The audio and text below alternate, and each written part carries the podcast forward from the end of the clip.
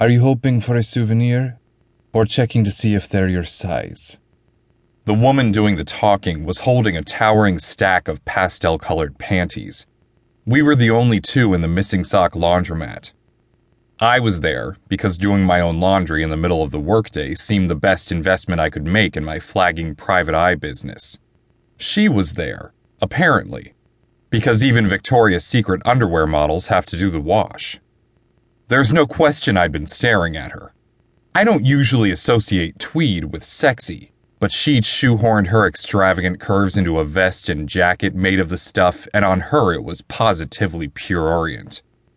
The jacket just came over her hips, and then a pair of clingy jeans took charge and traveled the length of her long-stemmed legs to some pointy brown boots. Given the alternative between watching my Fantastic Four bedsheets go through the spin cycle and taking her in while she folded and stacked her unmentionables, the question of eyeball allegiance was never in doubt. I sat up straighter in the plastic lawn chair I'd been camped in. Doesn't matter what size they are, they're not my color. A smile pulled at the corners of her mouth, and she leaned down to put the stack of panties in the nylon duffel bag at her feet. When she had them situated just so, she yanked the drawstring closed and swung the bag over her shoulder. She flipped back apricot blonde hair, then reached into the open dryer. Mirth and green light shone in her eyes. She gestured for me to hold out my hand and press something warm and spongy into it. Well, here's your souvenir then. A fabric softener sheet. I laughed and watched as she plopped a tweed newsboy cap onto her head, collected an oversized umbrella from near the door, and went out onto Hyde Street in a driving San Francisco rainstorm.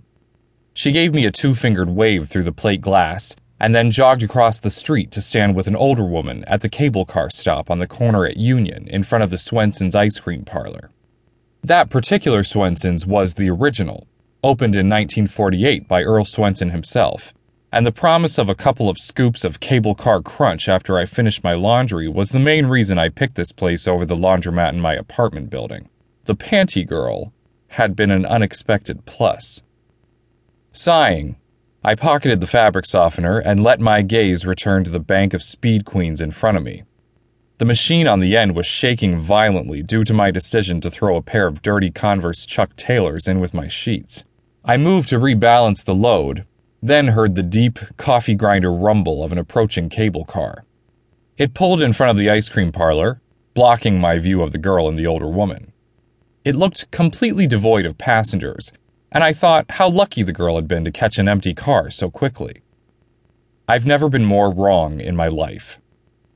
On sleepless nights, I can still see the next 5 seconds replay when I press my face into the pillow. The cable car seemed to pause on its tracks. Then there was a harsh, unzipping noise synced to lightning flashes, and the car accelerated from the corner.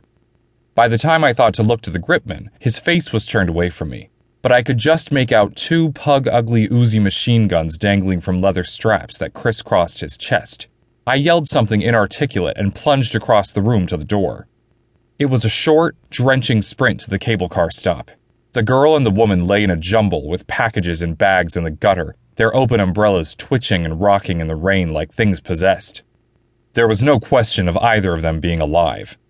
The 9mm slugs had stitched a slashing line across faces and chests, and although there was relatively little bleeding, the damage was horrific. The older woman, in particular, simply had no forehead. The panty girl had less damage to her face, but the tweed fabric of her vest was chewed to shreds, and bright red arterial blood welled in shallow pools across her throat, sternum, and breast. Both women peered up into the downpour with unblinking eyes,